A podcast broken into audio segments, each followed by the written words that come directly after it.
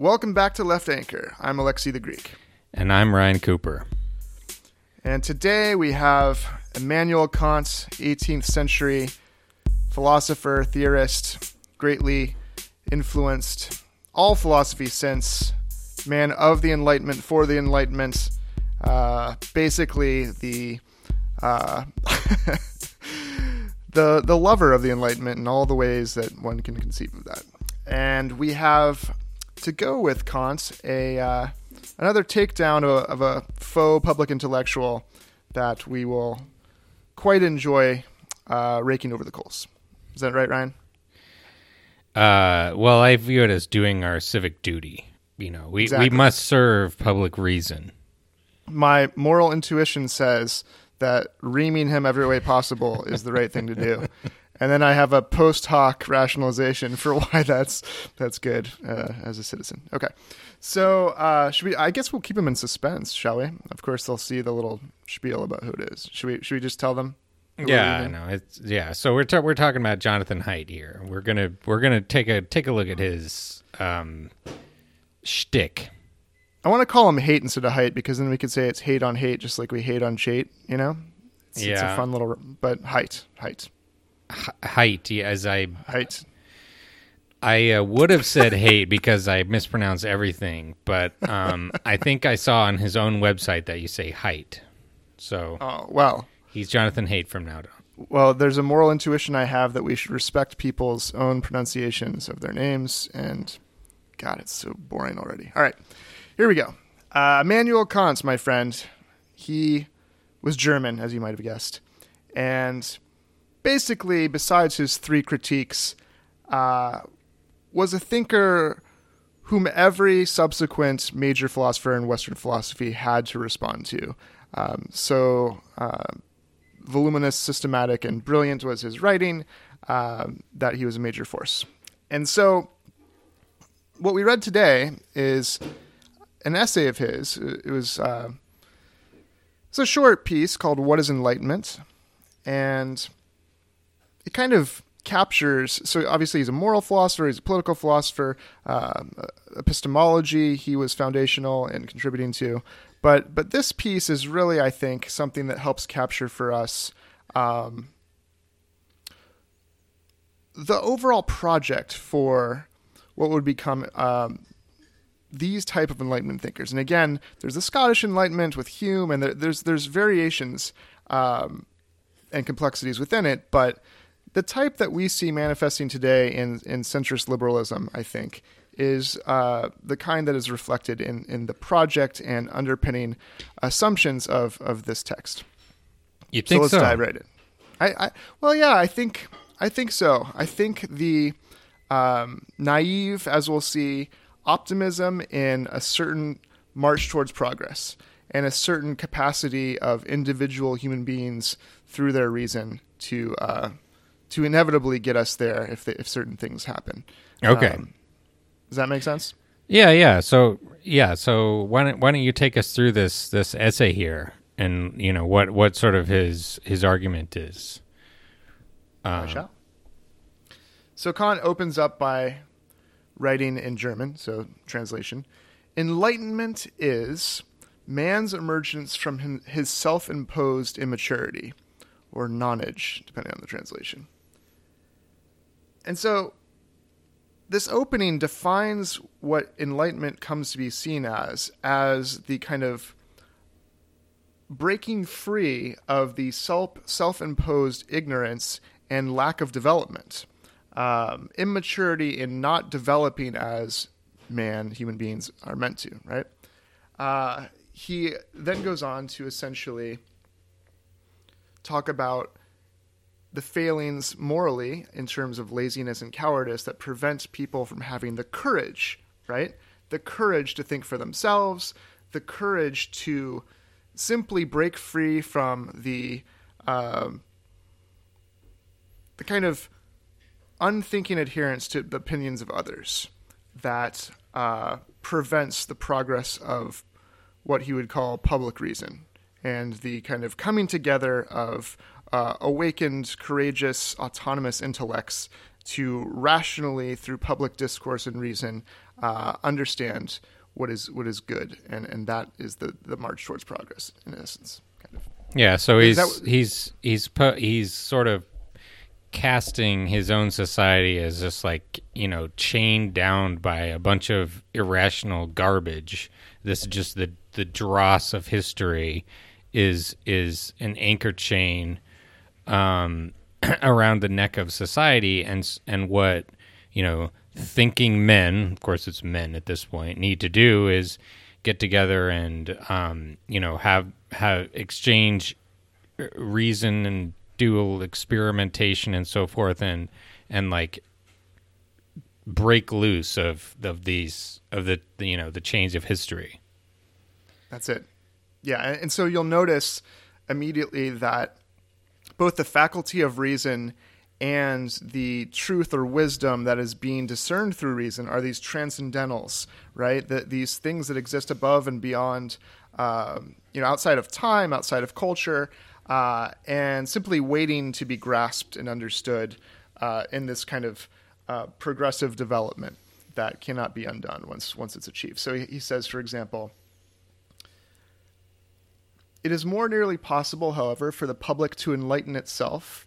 Indeed, if it is only given freedom, enlightenment is almost inevitable. There will always be a few independent thinkers, even among the self appointed guardians of the multitude. Once such men have thrown off the yoke of nonage, or immaturity, they will spread about them the spirit of a reasonable appreciation of man's value and of his duty to think for himself.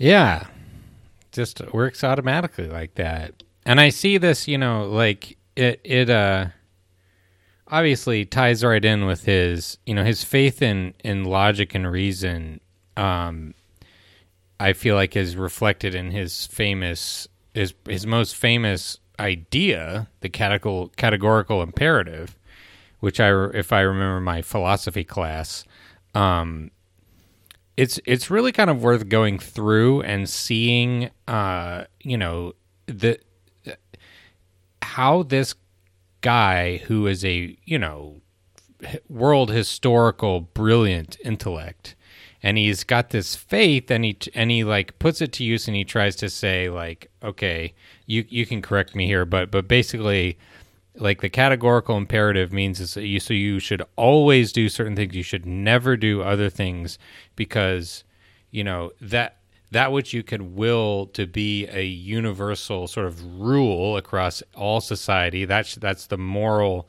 thing because and you go through this like very elaborate train of reasoning like to to to say otherwise would be to to be like a a world in which uh you know like logic and meaning its itself would be senseless and it's like yeah, it's yeah.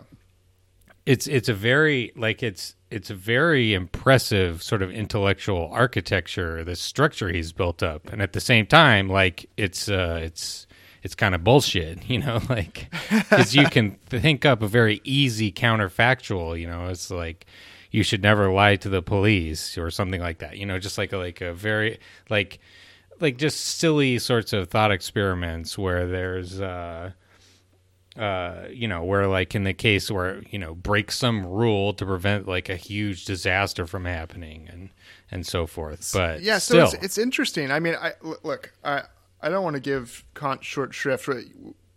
Uh, Jonathan Haidt is, is no Immanuel Kant. Okay, so so let's just No. uh, let's just let's just establish that this is not hate on Kant in, in any way. He was a, a, a brilliant um, philosopher uh, with a lot to to uh, to think about and influenced a lot of subsequent important philosophy. But uh, you know, why not talk about the categorical imperative? This moral philosophy is super interesting, and it, and it kind of shows um, what you're talking about, which is an approach that is uh, it is literally about discerning moral reasoning and the structure of what is good or bad, as if you were discerning uh, some other universal um, law, right? So something that is always and everywhere applicable, and um, specifically, for example, the the the first formulation of it that that you spoke of. Um, you're right. It's about logic. It's it's how to put it when you will yourself to do something, to do an action, you should, again, that's the normative piece, you should only will that you do that.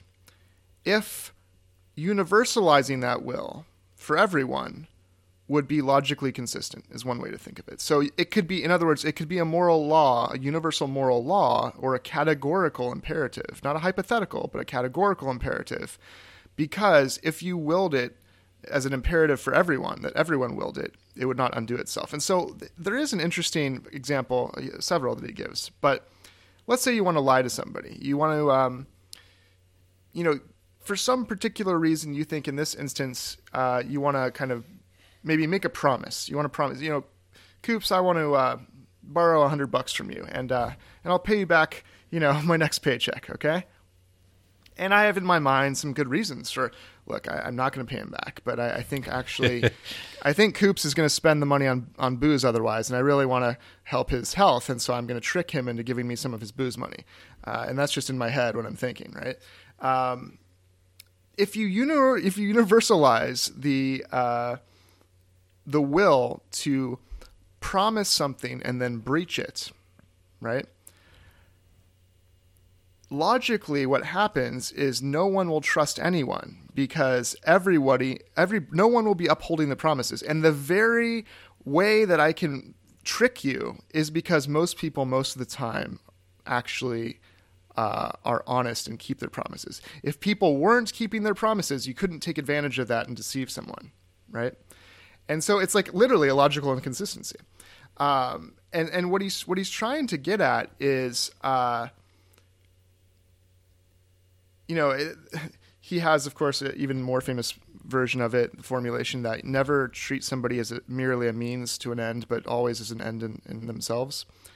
Uh, and then the third formulation is that essentially he's seeking this kingdom of ends where if you picture because we have all these examples like the nazis come that they're looking for uh, the jews and of course you should lie even though kant says no you know if everyone lies then honesty won't mean anything and, and it's problem, right? Um, of course, if Kant's moral philosophy works and everyone is doing this, then there won't be any fucking Nazis in the first place to worry about, right? Yeah. so, so it, it, and in fact, if you think about it, that this this rational approach to things says that like the reason we have so much trouble is everyone's thinking that their condition and their specific situation is unique and and uh, giving themselves permission to do something that is generally not good. And if people stop doing that, then everything will be better. so it's interesting, right? Yeah. Yeah, it's a it's a it's an interesting, you know, and I think that like post Kantian uh, post Kantian type of people have have tried to rescue I think with some success.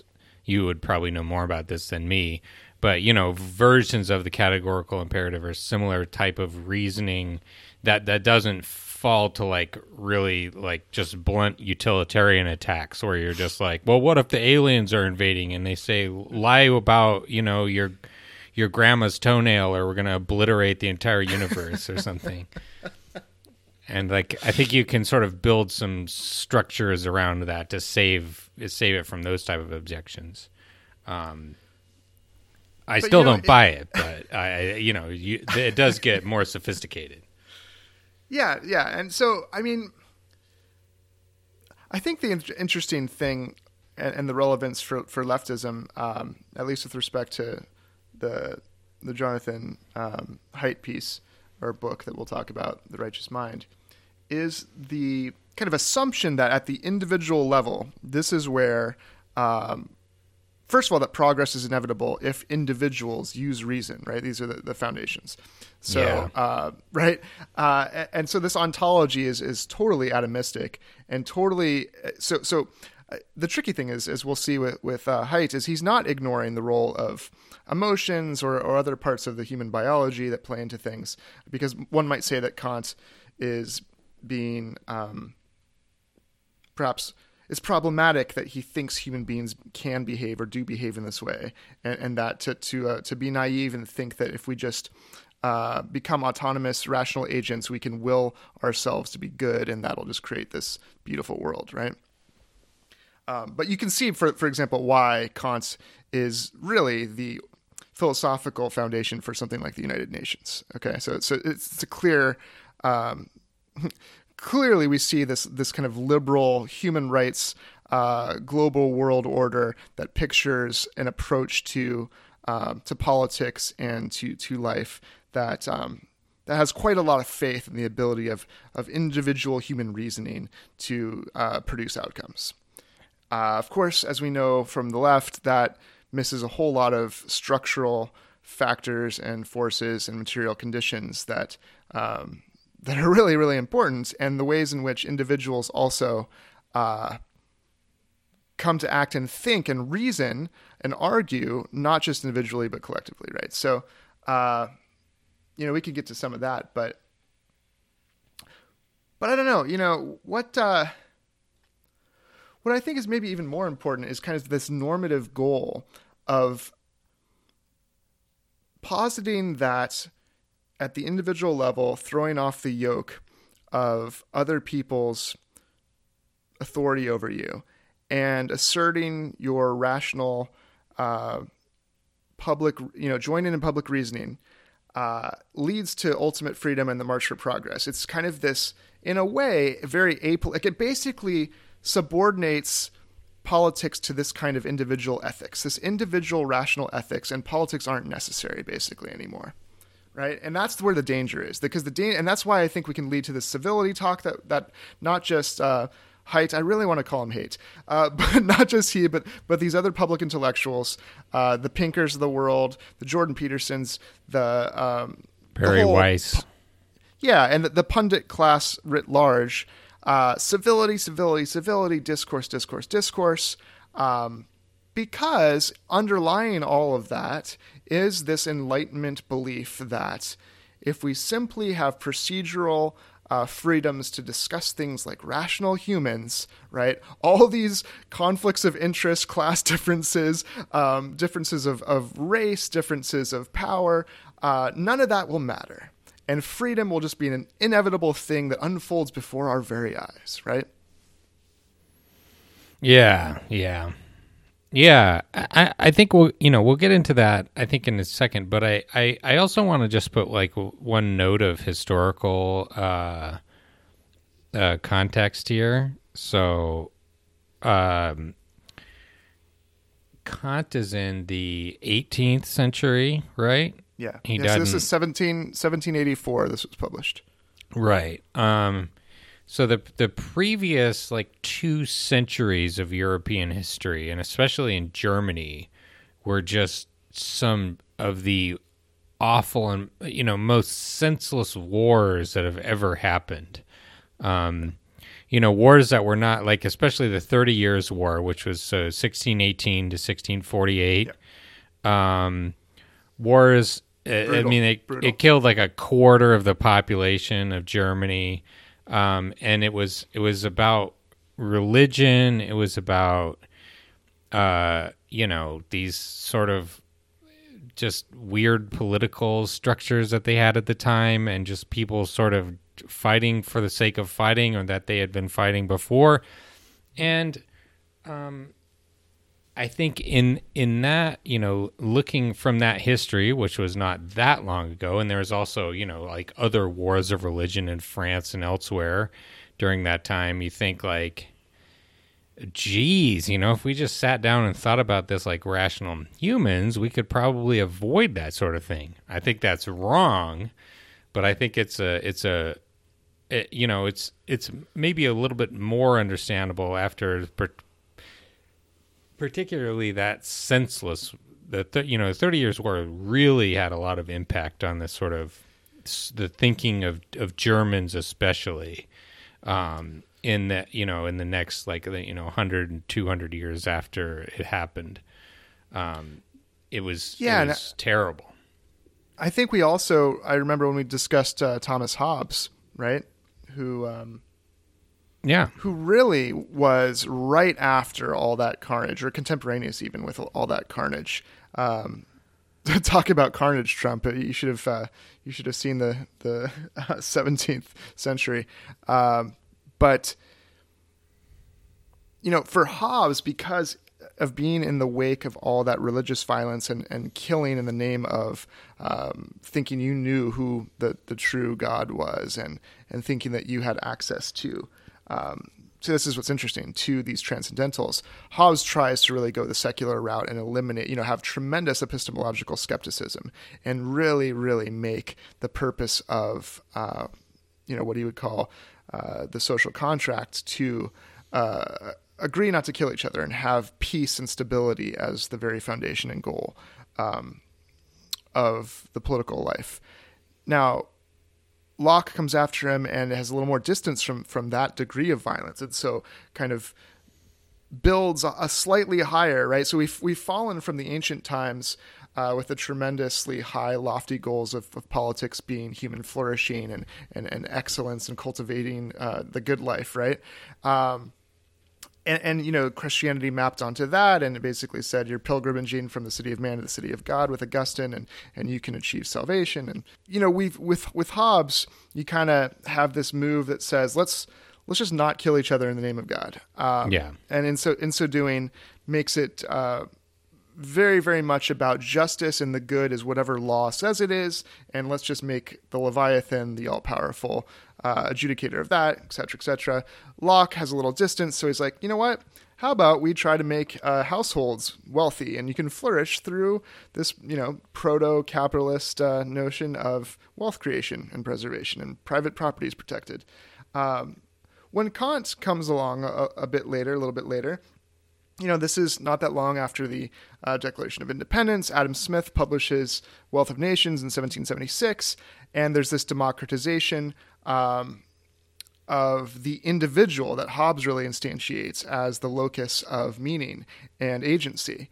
Uh, and from there, Kant is doing something slightly different, which is saying, really, the individual has all this power to uh, self regulate and ethically and morally kind of bypass those um, political means of of adjudicating these matters. Right? It's kind of obviously starting with the Protestant Reformation. This this really um, you and the universe kind of situation, and it does stabilize this kind of Enlightenment uh, secular.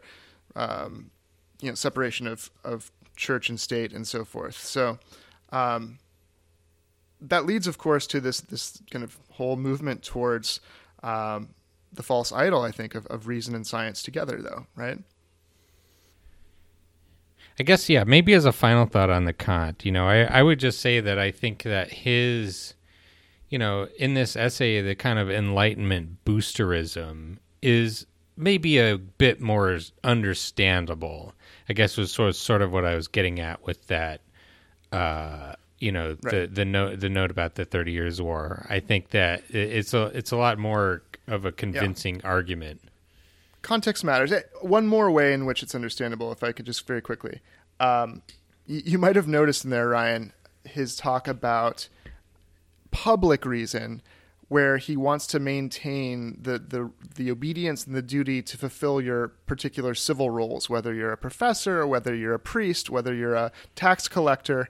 Yeah. Um, he's making this distinction at a time when basically in all those formal roles, um, it's quite evident that you're supposed to not go against the church. You're not supposed to uh, make your own decision about whether people owe taxes. You're not supposed to uh, go against what the institutions want you to do.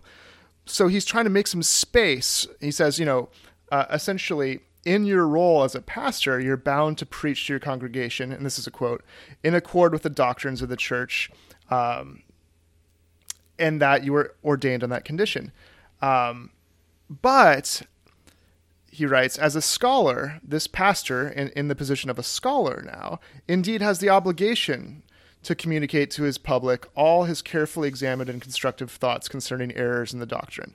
So it's this move where he's making this private public distinction uh, so that there's stability and order, but you can still, in this one sphere, the public sphere, challenge authority uh, in these ways. So that's very important, right? And leads to notions like freedom of the press and freedom of speech as fundamental to publicly reasoning about how to change those institutional structures, powers, and, and ways of doing things. So super important, and it does lead to kind of um, changes in uh, Western civilization that we think of as, as liberatory and good.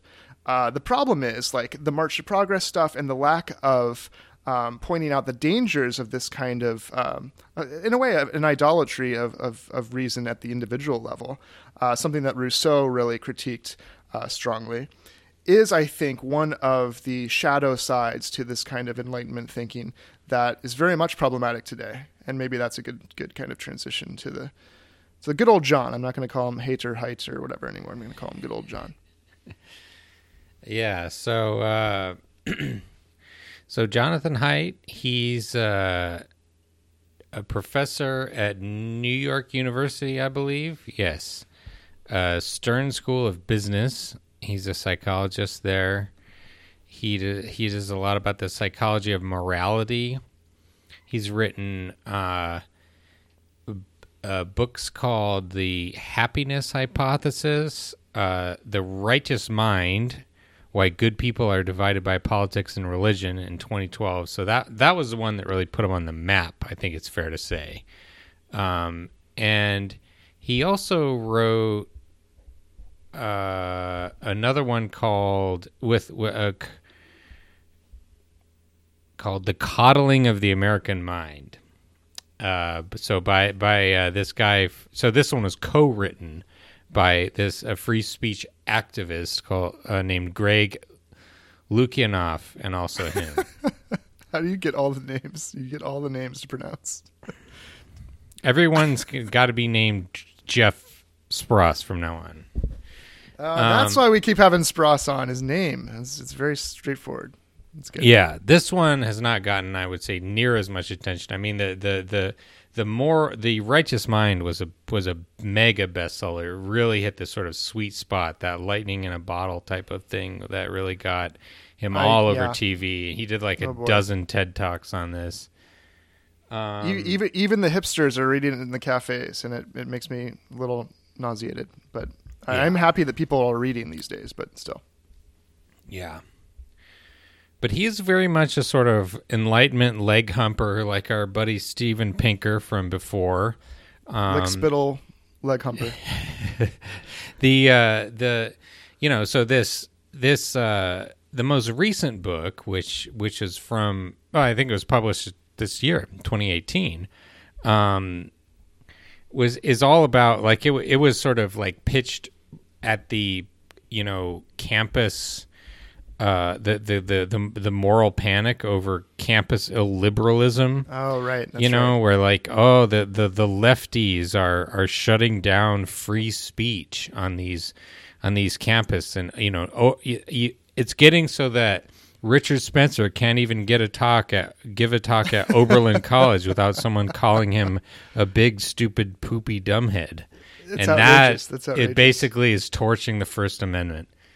And, so that's that's what that book is about. But you know, the it's it's sort of this one is much much less. I haven't read it, but you know, like reading the coverage and reading the uh, reviews and what he's been been saying about it. Yeah, some excerpts and so forth.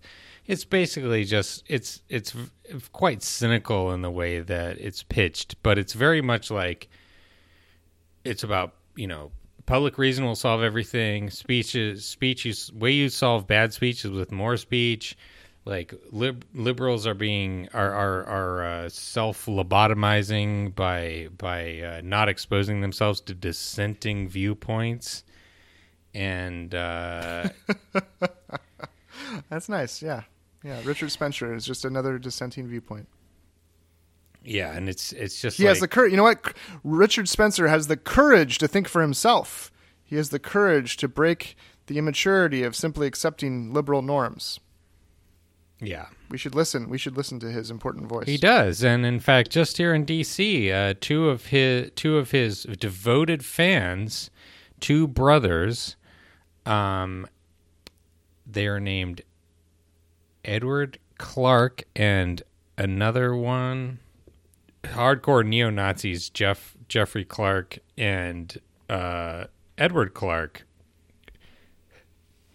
Edward Clark recently killed himself directly after the uh, almost at the same time as the as the mass shooting in Pittsburgh at the synagogue.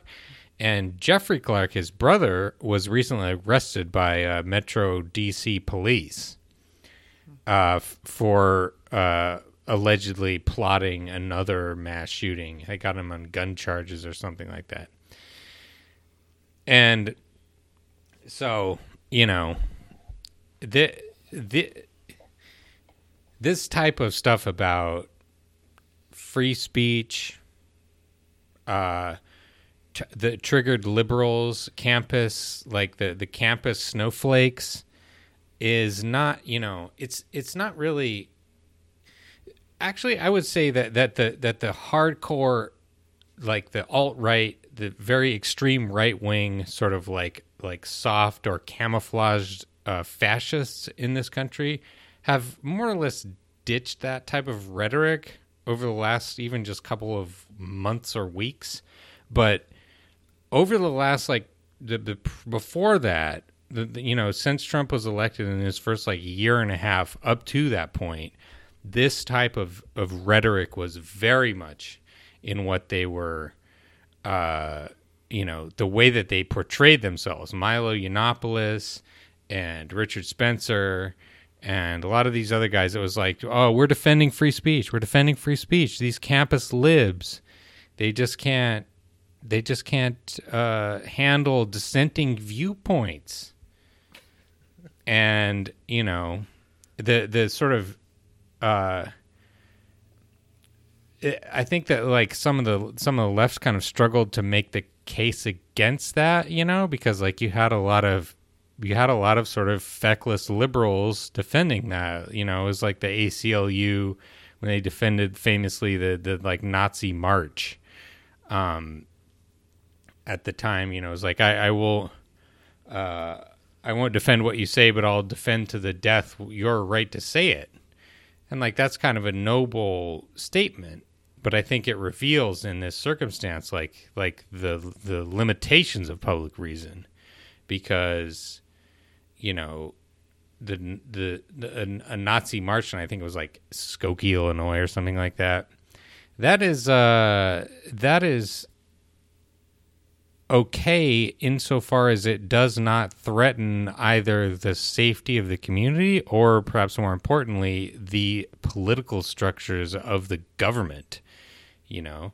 So if you're talking about people who have no commitment to democracy who do plan to exterminate huge swaths of the population speech becomes this like you know kind of canard especially in that they are using it to uh, to sort of termitically infest the, the the nation and sort of like take it down from the inside. As as Corey Robin wrote about Scalia and Scalia as the affirmative action baby, uh, people, whether it's, Scalia or Maya, Milo Yiannopoulos, they use the permissive, uh, centrist, liberal norms of toleration and, and, and procedural freedoms and freedom of speech uh, as a way to undo liberalism and to actually undo those freedoms by uh, accessing power so that they can, um, you know, further a very illiberal uh, right wing agenda to to oppress. Yeah, and this is the the big problem with you know and and where when when you know it's like you can point to all manner of campus protests where it's like oh you shouldn't have pushed that person you shouldn't have like taken their sign or whatever like this is a silly protest like there are like several thousand colleges and universities in this country, and like young people are are often kind of dumb. You know, they're like getting their political legs and so forth. But like they're barely human, as I'd like to say. In this they're, case, very, yeah. so, no, my students, trust me, some of them can. I function. remember being an eighteen-year-old undergraduate. I was not. I was kind of stupid in some ways. That's fine. That's good. it happens okay. to everyone. yeah, yeah. You're, you're, still growing up, and that's good. That's it's it. a process. It's part um, of your development. But in this case, you yeah. know, when you're looking at fascists in Charlottesville, uh, who are sort of manipulating the mores of like political protests to, in the case there, like one of them ran his car into a group of people and and injured 29 people, I believe, and killed one of them. You know, the the the I mean, specifically because they were protesting the fascists. yeah. Right? So you scale it up, and you think, you know, it's like, okay, uh, fascists. Do we defeat speech with more speech? Did we defeat the Nazis with speech? No, we defeated them with bullets and the Red Army. You know, it it was a it became a fight to the death, and that you know, like, um, when it when when you I guess that like that's that's kind of like the extreme case of you know there being a sort of political formation which is absolutely impervious to reason and only uses people's use of reason to undermine their uh, you know their their their political groupings and their you know their um, functionality and to like put them in prison and eventually execute them without trial. You know, it's like a like a, a grouping of the you know it's like Kant says in this essay. Uh, he's you know talking about you know when when one does not deliberately attempt to keep men in barbarism, they will gradually work out of that condition by themselves. Yes. That- that's the idea that that's the dangerous idea. Yeah. And, uh, you know, uh, if you're talking about an absolutely level sort of, uh, you know, a, a, a place in which there is no political sort of like ideology or argumentation at any of any kind, maybe. But Well, look here. Here's what it misses. It misses that you need to create like a socialist leftist vision. Understands that to get a certain human subjectivity right to develop, you need to change the the material conditions. The environment has to be a certain way to give rise to that type of subjective development. Right? If you have a Mad Max world of scarcity and precarity and fear, right? Yeah. People that want to become powerful, greedy, or even just combat that fear, as we've talked about before, or or find empowerment in the spectacle of violence. Uh, they are going to act in all these terrible ways. If, however, you create the material conditions such that right there there's not precarity there's comfort there's kind of maybe the feminine fe- feminist ethics of care operating as the superstructure because the structure has allowed right for more cooperative uh, equal ways of living and you don't have this Mad Max kind of uh, condition that gives rise to those those qualities of being.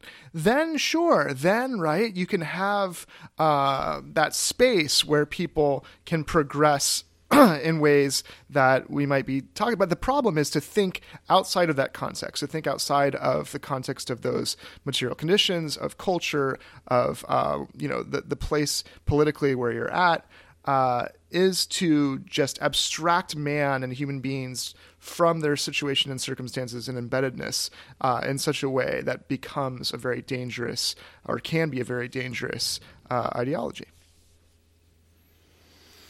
Yeah.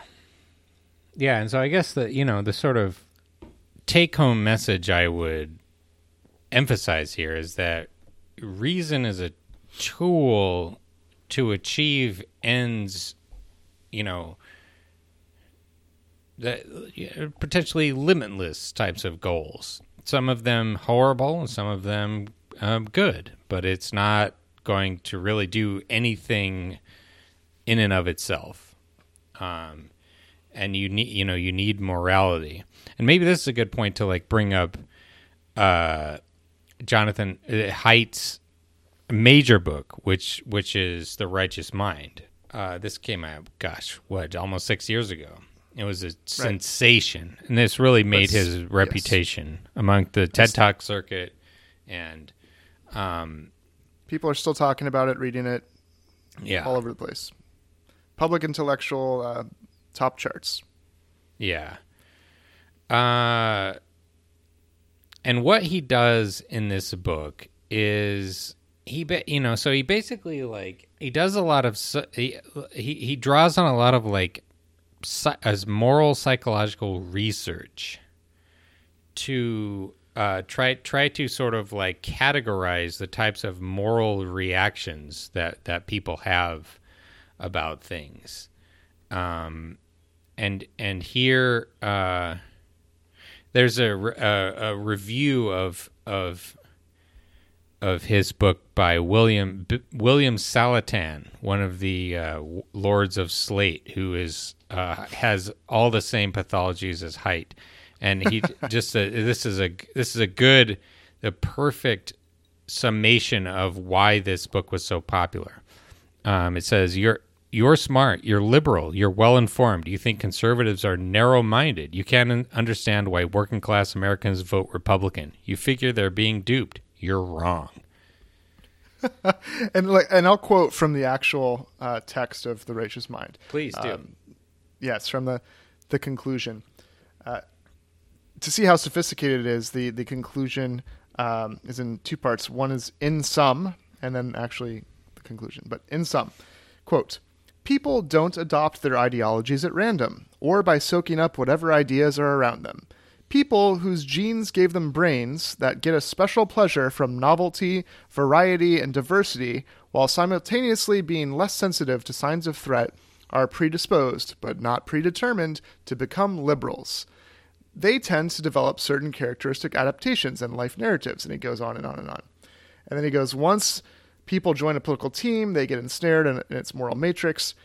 And he goes on, and this sounds so much like Jordan Peterson and basic kind of uh, psychologizing of, you know, explaining away any ideological differences based on actual important uh, normative or material consequences or differences, but instead just saying, you know, some people have certain moral intuitions because they kind of are creative types and they like diversity. And and he has in the book this uh, set of kind of universal uh, evolutionary psychology uh, based um, designations about what human beings uh, think are are moral categories like loyalty and authority, like freedom and tyranny, uh, and so on and so forth. And he ends up determining from his own political normative view that conservatism is more balanced in, in, in hitting on more of the moral foundations uh, intrinsic in our Darwinian evolution. And therefore, that's why they're more successful because people uh, have the little synapses firing. They're like, oh, yes, uh, that, that language of, of Trump is, is talking about loyalty and authority. And oh, I hear the words freedom. And, and it could not be more dumb. I'm sorry. It's just like extremely, extremely reductionist and stupid. Um, and I would say just just to just to drill down on the problem here, which is that you know he he construct he he more or less makes up these various moral categories, and he gives more of them to conservatives. I think on purpose. Um, but setting that aside, he never uh, justifies the moral categories in any sort of like philosophical moral framework. He just says that's what they are. They're there. They're just there. And this is that enlightenment kind of scientism that Pinker has, that other people have. And, and it's, again, both reason and science together in this way that is, above all, this kind of transcendental, empirically deduced, or, or I should say, uh, d- discerned uh, reality that um, gets to replace actual normative competition of claims and, and arguments and, and, philosophy. It's this way of through science and whether it's uh, social psychology um, or or whatever else, it gets to just replace um, actual values that that come from um, something other than what the you know metrics of science tell us is good and bad. And so according to this way of looking at the human being, it seems that conservatives have they hit more of the universal parts of of moral intuitions, right? And, and so he says these things. I quote from him here. Quote, I suggested that liberals and conservatives are like yin and yang. Both are necessary elements of a healthy state of political life, as John Stuart Mill put it. Liberals are experts in care. And then he goes on with these these ridiculous uh, statements. Um, so it's it's just this this piece of like his uh, picture of the world that says we're all human. We all have partial truths about what's good and bad. We're just looking from different perspectives.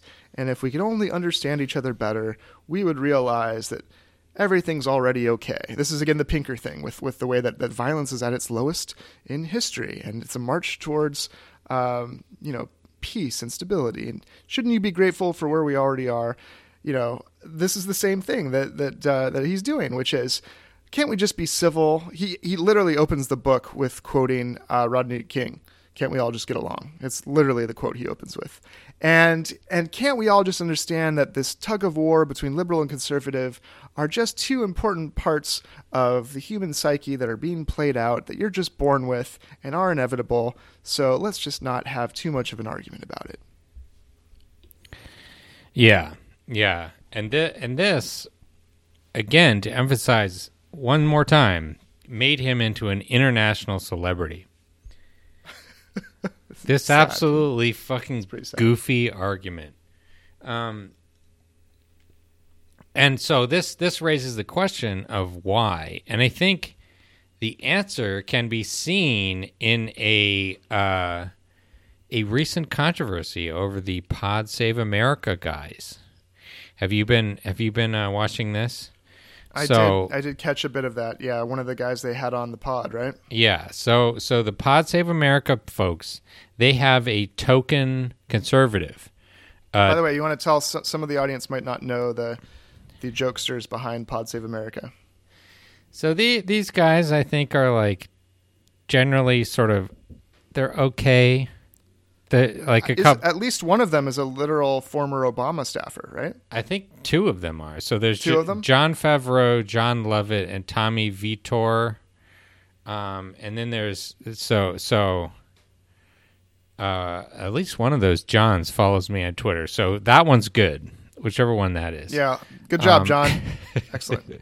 anyways, they have a token conservative and um, named Tim Miller. And so the New York Times published this massive article on Facebook that just uh, uh, on Wednesday this week. And in that article, it detailed how Facebook had hired this this absolutely soulless Republican propaganda shop Tim. Let's call him Tim. That's right. He worked for that company, and he helped them with this um, this PR stuff for Facebook to conduct uh, uh, anti-Semitic smears of people who had criticized Facebook, specifically the Open Markets Institute, which is a Barry Lynn, Phil Longman, uh, Matt Stoller's sort of this think tank. so, so the anti-Semitic attacks were on this think tank, is what? the anti-Semitic attacks were on George Soros, basically I see. saying that George Soros is the is a global puppet master of politics. That he's he's funded these guys, and he like gave them a little bit of money, but they get money from all over the place. So it wasn't like it was a total, you know, um, like he was like at, it was the only person behind them.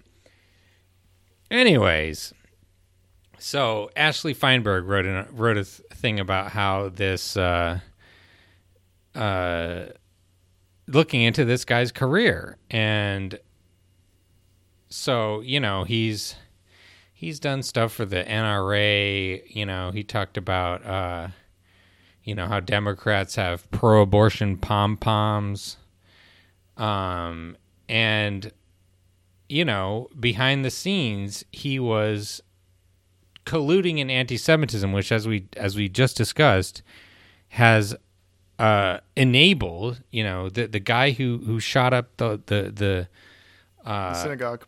the Pittsburgh. synagogue. Yeah, he was he was absolutely uh, uh, obsessed with these with these Soros conspiracy theories, and I think that that uh, it goes to show you the the appetite amongst mainstream liberals to have a conservative. You know, I mean the the classic the classic uh, uh, Robert Frost quote. You know the the Which is misunderstood, by the way. Should we get into that? well that? the the okay the the um the quote is a liberal is a man who is too broad-minded to take his own side in an argument, right? ah, right, right, right, right. Yeah. Um um Yeah. is that the one that's misunderstood? I thought I thought I thought you were doing the uh, two roads in the wood. no, no. I don't read That is, poetry. just did. No, yeah, that's right. We got to do more poetry. But you know, I read just, a little uh, bit. Not for nothing, but uh, when Frost wrote that two roads diverged in a wood, and I took the one less traveled by, and that has made all the difference. That is not meant to be a, a literal uh, aphorism that is, is meant to mock the person that thinks that that actually made all the difference, and it's it's widely misunderstood in t- in tone. But neither here Yeah. neither here nor there. Yeah, but I think that that quote, I mean, uh, it's a, it's a bit of a caricature, but there's definitely some truth in it. And I think it goes to show you, you know, that that like basically Jonathan Haidt is a he's like a conservative. He's like a Bret Stephens conservative. And he slant he built this like bullshit theory to to say conservatives are better than liberals. They're more moral, they're more honest, they're more in touch with their human nature or whatever. And he, you know, he even calls himself a liberal though, but I think he's so liberal that he wants to call himself a conservative. Bullshit. I don't believe that for a second. He's Bret Stephens conservative. And Yeah. um you know, uh, like liberals ate this shit up. Who is watching TED Talks? Liberals. Liberals who want to prove that they are open-minded, that they are that they are, you know, that that Like they the- are the reasoned, rational, enlightenment creatures. Yeah, that's it. And the liberals that love David Brooks, who's another conservative, actually. Yeah. But again, like the liberal conservative distinction, which apparently Jonathan Haidt didn't realize because he didn't study political philosophy, is rooted in the same classical liberalism historically and philosophically. He was just blown away by this. But it was like, wow, there's this connection between John Stuart Mill and Hayek. What? You know, he's like, these these. it was funny. Astounding.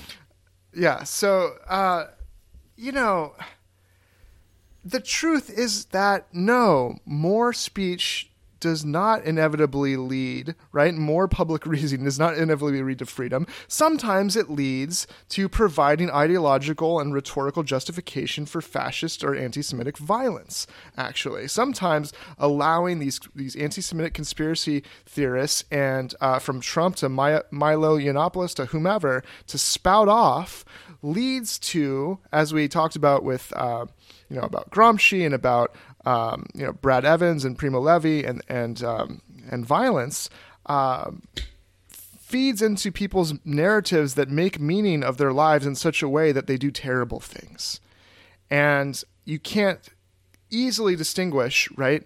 Um, what speech is going to do that and what's not unless you draw these important political distinctions between which is what both um, I would posit that the Haidts and the and the David Brooks of the world and your your normal uh, Pinkers or other centrist liberal pundits don't want to do. They don't want to make normative claims, right, about the actual substance. They want to make procedural claims about democratic norms and, and allow the person to speak. Uh, but they don't want to say that that is bad speech because it's fascist, right? And therefore, we should resist it in every way possible. Yeah. Yeah, I think that's right. And and and um So Pod Pod Save America, it what it's but it's beyond that that drive to be um, tolerant, right? Do you think what what do you think motivates of all the people on their podcast to have on?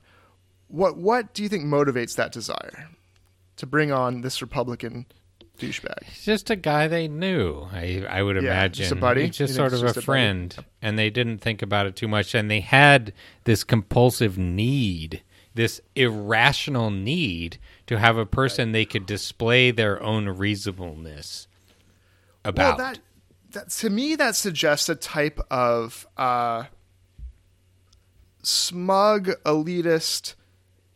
We're the heroes, and this feeds into the other critique we've had of um, whether it's neoliberals or centrist Democrats.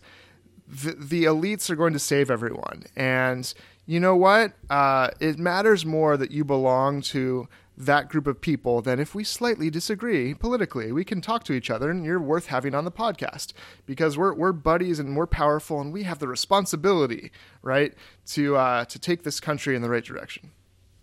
Yeah.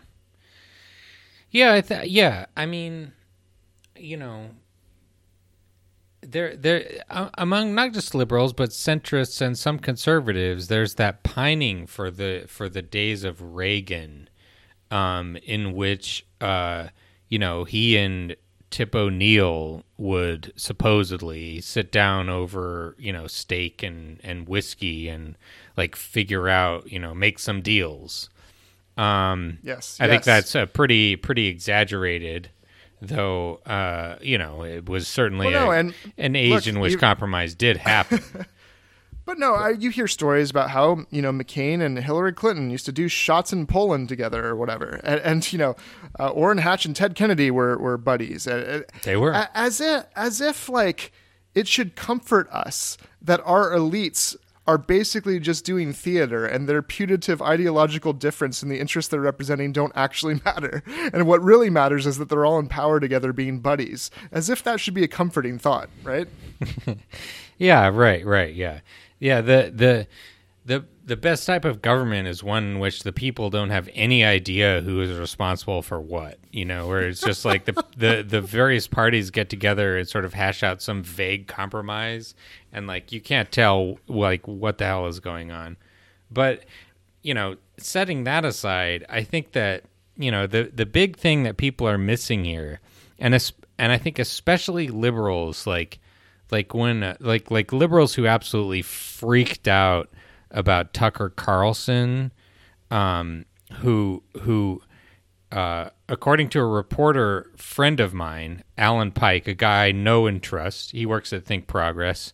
Uh, he was there at this protest where they went to to um, Tucker Carlson's house, and um, the like a, like a handful of Antifa people, like ten people. They went. They had like a megaphone and a tambourine, and they like went to his house, and they and they sort of, you know, they were doing some chants, and they shouted at him and like knocked on his door a little bit, and then one one guy went and spray painted an anarchist A symbol on his driveway, and then they left, and it was so just you know just just minor the absolute most minor of minor stuff that that even the local police were like ah just just get out of here just get out of here Yeah, not a problem. Yeah. Tucker Carlson lied about what happened. He said I'm that shocked. Antifa tried to kick his door down and crack his cracked his door. That does not appear in the police report, which Alan posted on uh, Think Progress, because it didn't happen. It didn't happen. They didn't. You know, they they were just trying to like basically, you know, yell at him. They were trying to do speech at him. That's what they were doing. they were right, doing exactly. speech, saying, "Hey, Tucker Carlson, fuck you. You're a, you're a white supremacist because he is a white supremacist." And on his TV program, he uh, whips up racist uh, harassment of people on a daily basis, nearly against uh, Andrew Kaczynski of uh, CNN on multiple occasions. Uh, he posted the address of um, who's that guy in Esquire? Uh, Chuck Um, yeah, yeah, I know who you're talking about. Is it Charles though? Charles Charles uh, Pierce. Mm-hmm. Charles Pierce. Yes, Charles Pierce. Um, they got de- harassment and death threats. Kaczynski had to leave his house. Um, he's done that many times. Uh, and so you know, I think it goes. It, what this shows you is is the extent to which liberals have internalized and have and think that democratic norms are sort of the baseline ideology. Democratic enlightenment norms are what everybody thinks and are sort of like the foundations of politics and that's not necessarily the case. You can have people who do not believe in democracy who believe in political violence who believe in in in political racism people like Tucker Carlson that's what they believe they don't you know they they use their speech to lie about what is going on to do morally horrible things and It's, it's uh, Lucy, Lucy in the football, man. You Yeah. know, yeah, exactly. And- And, the way that he tricks, you know, like uh, the number of like elite liberals, like big shot liberals. Stephen Colbert was defending Tucker over this. Um, you know, d- probably two, three dozen other people. It it it demonstrates, I think, how liberals like almost can't conceive of an ideological opponent who does not believe in the enlightenment who thinks that the enlightenment is garbage But they also must subconsciously already believe that basically the biggest problem we have is civility. They must also be totally blind to the daily violence that the state and, uh, you know, basically neoliberalism is killing and harming and violently terrorizing people uh, through our military, through our police, through our uh, devastating way of, of allocating resources and taking away people's homes, their food, uh, any number of daily violences that so many people have to suffer are totally ignored because if they weren't, you wouldn't think that some person being yelled at, right, in front of his home who is perpetuating not just inspira- inspiring certain crazy lunatics to to uh, to shoot up a synagogue, but holding on to the status quo that will prevent the radical change needed to help all those people, all the black bodies that are being shot and thrown in prison, all of the people that the status quo harms. Like we always think of what happens when change disrupts, you know, if it makes a, a newscaster uncomfortable or or what have you, or if Antifa does something, there's a little property damage, a little scuffle with the, the actual fascists. Oh no, that's bad. Well, what are they trying to do? They're trying to disrupt a status quo which is always already violent nationally, locally, globally, and is so terrible, except that the people in power don't feel it or see it. And so they aren't disturbed. They think there's a peace that is reigning. And that, I think, is the fundamental problem uh, of, of the liberal proceduralism. Yeah. Yeah, and it, yeah, it, it totally, I mean, you were i'm sure you remember this in the 2016 election when somebody like burned down the headquarters of the north carolina republican right. party. Fundraising baby. And they uh, a bunch of bunch of liberals went around passing the hat uh, you know to to to to to and to donate money to the republican party. Not with any kind of strings attached. They're just like oh we're going to replace this for you. Yes. It's a nice symbolic gesture yeah. It, as as if the funding of the Republican agenda didn't actually kill and harm lives. Yeah. Yeah, and it, it, it and it, it like you see what they're you you could sort of see what they're thinking.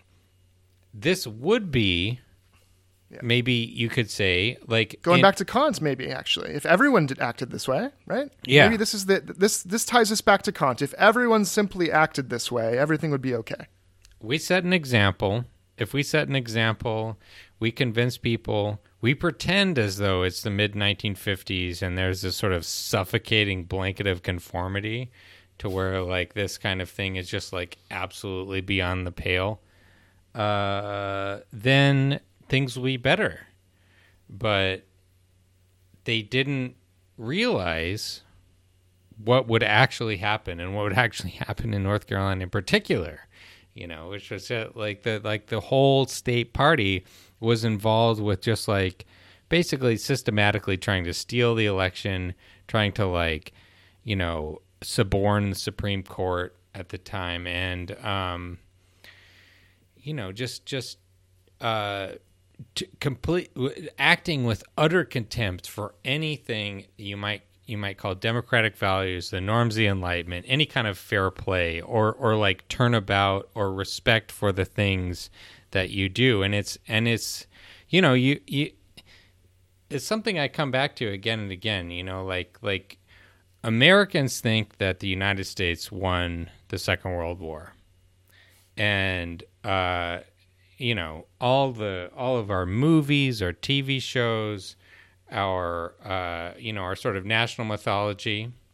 I think you could say that Amer- America was very important in winning the Second World War, but the people who won the Second World War were the communists. They were the the right. Red Army. Absolutely. The Red Army won the Second World War. That was like three fourths of the Second World War was an absolute slugfest bloodbath in Eastern Europe could the U.S. have beaten them, the the actual German the German army from from a standing start without any, you know, the the the, the Red Army uh, taking out three quarters of the German military before they uh, did any uh, invasion? Not confident. Yeah, it's interesting. I, th- I think uh, certainly kind of this atomistic liberal vision, whether it's um, Locke or Kant, of political community as these you know individuated actors who are just operating uh, from self-interest and, and for in, in terms of Locke's uh, economic uh, being, and, and then Kant's kind of rational uh, autonomous agent. Are these the people that will understand and oppose the illiberal, fevered passion of a narrative of anti Semitism or fascism um, or the kind of narratives and meaning making that inspires and inflames the passions uh, to sacrifice, right, like the kamikazes did, to sacrifice and go to all out war as a means of um, supplying supplying meaning. And, and so, you know, it's hard to rationally dissuade somebody from um, that kind of affect laden um, way of making meaning of, of their purpose in the world. And so, if, if you think that um, you can convince anyone other than just a, another, uh, you know, enlightenment liberal that way, uh, then you, then you don't understand the, the theater in which you're uh, engaged. Yeah, yeah, and this, you know, it's just a kind of uh, a a fighting spirit, and I guess as a as a closing comment, you know, you you uh, Jonathan Haidt got all this respectful attention from entirely liberals. Conservatives do not care at all about what he says. You know, it's like a few a, f- a few of the more intellectual ones like glommed onto his stuff as as being uh, you know va- like validating their uh, politics but um, you know you look today and is there any way you could ever possibly justify the idea that conservatives are more moral than liberals you know we're Republicans are standing absolutely lockstep, with the exception of about 10 people in D.C., behind this odious, racist troglodyte of a president who just, you know, he made uh, excuses for the the you know fascists at Charlottesville. His uh, you know, his enthusiastic supporters um, have.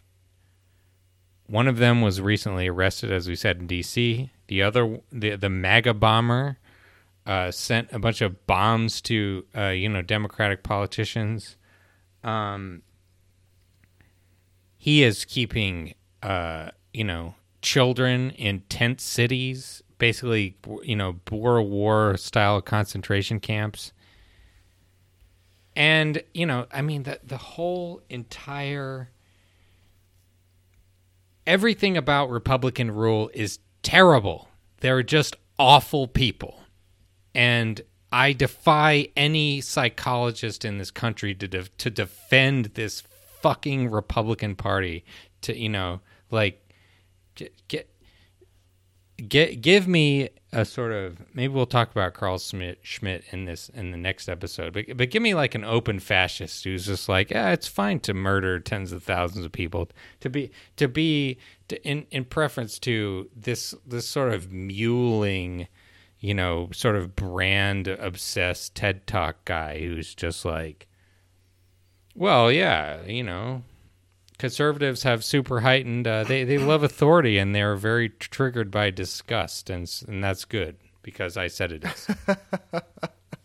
yeah, and so the the Jonathan uh, hates heights. Damn it, man! I don't know how to pronounce his name either. Uh, they are doing the work uh, that we talked about in the Gramsci episode of yes. um, basically brainwashing all the people we need to be on board to fight the evil into perpetuating the evil through accommodation and toleration and the total blindness to the threat. Yeah. So he's just serving those ends and serving right smack into the, the, the interests of the powerful and the evil. so that's why we're attacking the pinkers, um, the the Haidts, uh, and all these public intellectuals because they reach so many people right? Liberals who we need to radicalize, whom we need to radicalize. And those are the people that need to wake up, right? They, they already know that Trump is terrible, but it's not because he's incivil, okay? And, and other Republicans are terrible too. And, and you need to just wake up and get on board with the political fight. Amen. Amen. That, that is some righteous anger in response to the bullshit righteous mind nonsense. Okay. All right. I think that's that's that's. Uh, Yeah, that's a good. That's a good place to stop. good. We're we're we're we're over time, All right. but we will see everyone next week. Bye bye. Adios.